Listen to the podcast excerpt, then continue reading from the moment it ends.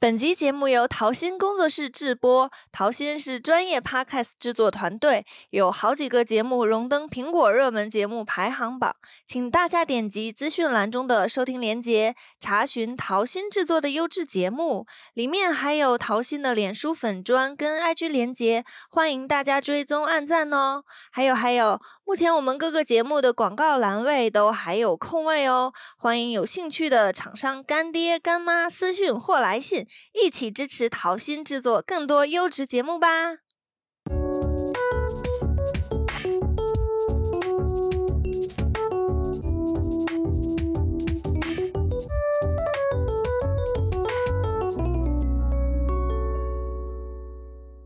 ！Hello，大家好，欢迎收听小杜的生活日记，我是小杜。从去年开始到现在呢，一直有两个词语在大陆特别的流行，一个呢叫做“雌竞”，另一个叫做“厌女”。可能台湾的听众朋友们有点不太了解，但是没关系啊，听我细细道来。今天呢，小杜就就着 “Me Too” 运动的浪潮，我也想跟大家讲一讲这两个词语。啊，还在我清大读研究所的时候呢，学校啊就会不定期的开展一些嗯女性主义的讲座以及电影欣赏。也是在台湾的那段日子呢，让我看到，就说哦，原来有那么多的女性都是可以迈入政坛，而且做出自己的一些成就。而且呢，有那么多学校，它本身还设立了一些性平会。刚进入学校，比如说一年级的时候呢，还有一些必修的性平教育，这些都让我非常的大吃一惊。因为呢，在大陆生活的这个二十多年，我是比较少接触到什么性平教育呀，或者说女性主义的讲座的。当然也是有存在，也是有很多学校开展，只不过呢比较少宣传，所以呢我也是没有上过什么那些讲座啊之类的。在台湾的话呢，女性主义已经流行了非常久了。那近几年呢，大陆的女性主义也开始萌芽发展，或者说蓬勃的发展。不管你是打开微博呀、百度啊等等等等，都是可以看到很多女性在为自己发声，或者是说为身边的一些朋友来发声，特别是。这一段时间上映了一部电影，叫做《芭比》，我不知道你有没有去看呢？但是我已经看过这部电影了。它其实主打的就是一个美国的喜剧片儿。我相信很多人都知道芭比娃娃这个东西，它陪伴了许多小女孩成长。那父母呢，可能在自己的女儿小时候也会选择给她买芭比娃娃，然后买一些配套的衣服呀、浴缸啊、梳妆台等等的。美国和加拿大就是合作，把这个芭比拍成了电影。但是这个电影和大家想的一样，并不是展示一个芭比的一天有多么的奢侈，身材多么好，多么苗条。它其中掺杂了一些很温和的女性主义。当然了，也是因为它其中我说的所掺杂的那些女性主义，让。大陆的很多男性都破防了，大家觉得这是一个烂片儿，就是说不希望女生去看它。当时在我那个电影场的时候，其实很多笑点就是女生都是不约而同的笑。嗯，怎么说呢？我觉得同一个性别的人更有一些共鸣吧。那在这里我也不太剧透了，如果大家感兴趣的话，可以去院线去看一看。那不过呢，我建议你在观看《芭比》之前呢，可以先闭上眼睛来默想几个问题。比如说，提到女性的话，你眼前会浮现出一个怎样的形象？那你脑中的女性会出现在哪些场景中？她们在做什么？如果你是一名女性，你从小被教导作为一个女性应有的品质和规范应该是什么呢？你认为自己的能力足够成为什么样的人？那你做到了吗？为什么做到或者没做到？让你选出三个关键词来评价自己的话，你最先浮出的三个词语是什么呢？那想想刚才的那个三个词啊，你对自己的评价高不高？那你认为自己和男性所获得的东西是一样多的吗？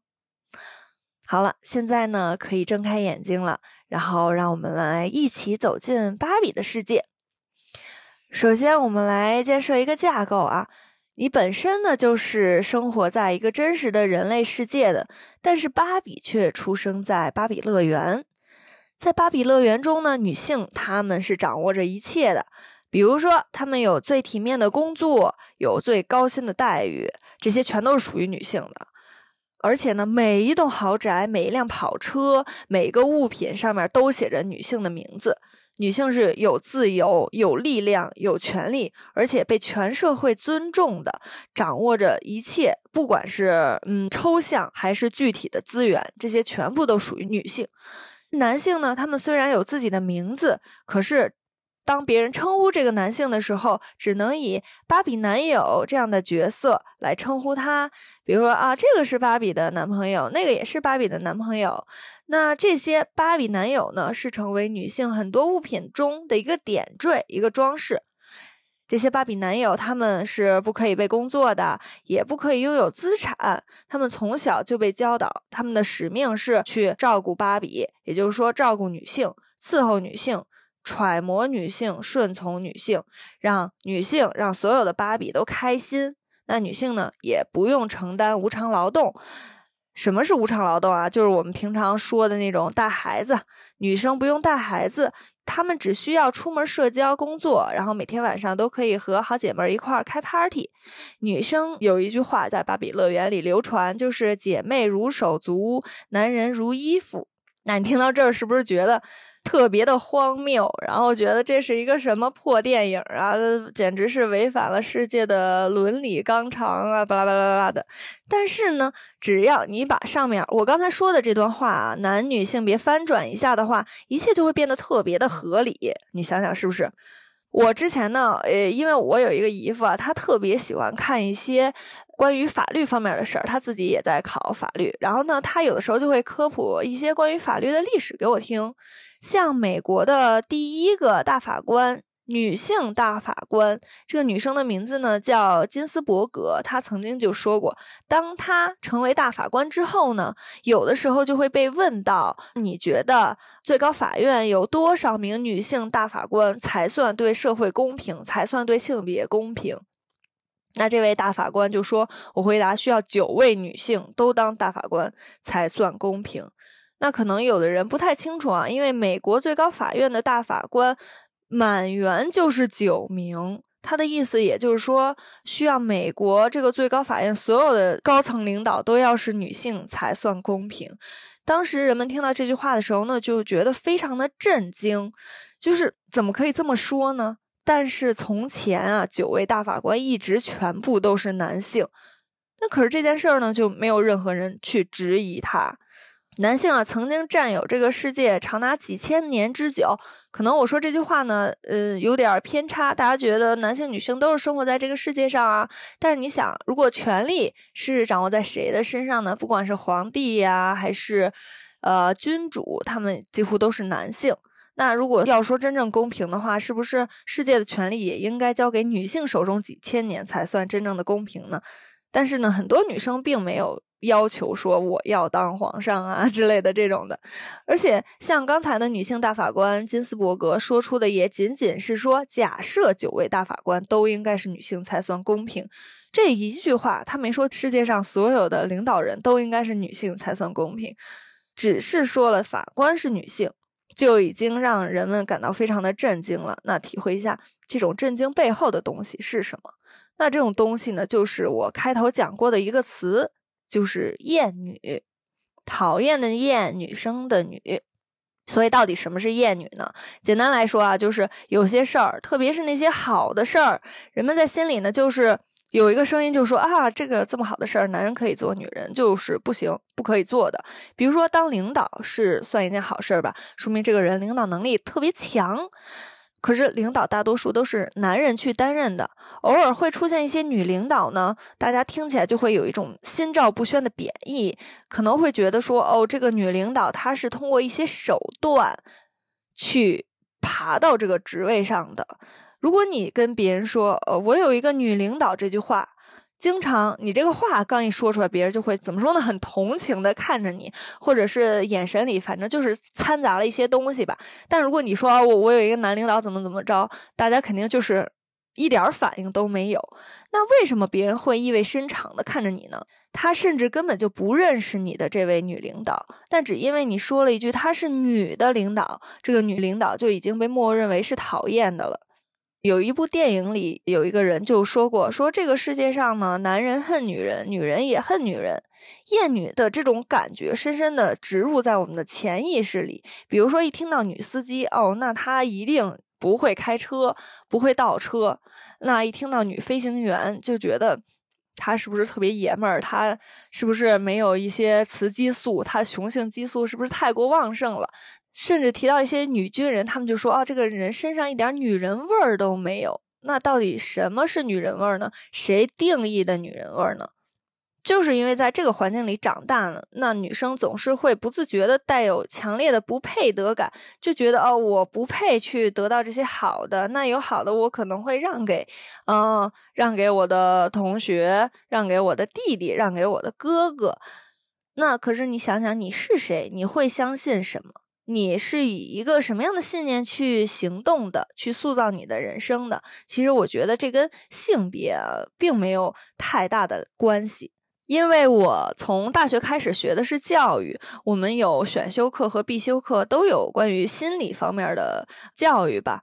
那有一次呢，一个老师他主要给我们讲一些什么心理咨询什么那种选修课，他就会强调一件事儿，就是察觉你的模式。什么叫做你的模式？就是你遇到某件事儿，脑子里突然冒出来的想法和感觉，这种就是是你没有控制自己，它一下就蹦出来的自然的行为和反应。你觉得这个行为是你天生会出来的吗？比如说，你看到了一个好东西，你脑子里说我想让给我弟弟，这可能是你突然出现的。但是你有没有想过，你为什么会突然出现这种感觉呢？这还是因为你所在的社会，或者说。呃，你的教育来让你有了这样的想法，有了这样的行为模式。再有一本书叫做《身体从未忘记》里，我也推荐大家看一看，就是《身体从未忘记》。这里呢，作者谈到经历跟教育是如如何改变我们的大脑的。我不知道在台湾的同学有没有听过，反正我从小是在嗯这边大陆的教育。不管是老师还是家长，都会说到一句话，就是说，嗯，男孩上小学学习好没关系，等上了初中才开始聪明，那时候女生就不行了。男生脑子都特别的好，都比女生好。反正我从小就是听这样，哎，我也是这样认为的。我原来就会觉得说，男生理科好，文科也好，反正女生到了高中就比不过男生了。但是真的是这样的吗？后来真的有研究发现，根本。这句话只能说男生在初中的时候发育会比较快一些，但是并没有特别严谨的科学证明，就说男生的确脑子就是比女生聪明的。可是就是因为家长跟老师的这句话，让很多女生选择了文科而放弃了理科。但大家可能知道啊，我理科是指物理、化学、数学等等。只有你真的掌握了物理、数学、化学，你才能够去那种高精尖的。公司企业工作，你才能掌握更多的话语权。但是，因为从你的教育来看，就已经把女性掌握这些话语权的职位给剥夺了。所以呢，女性并不是生下来她就是女性的。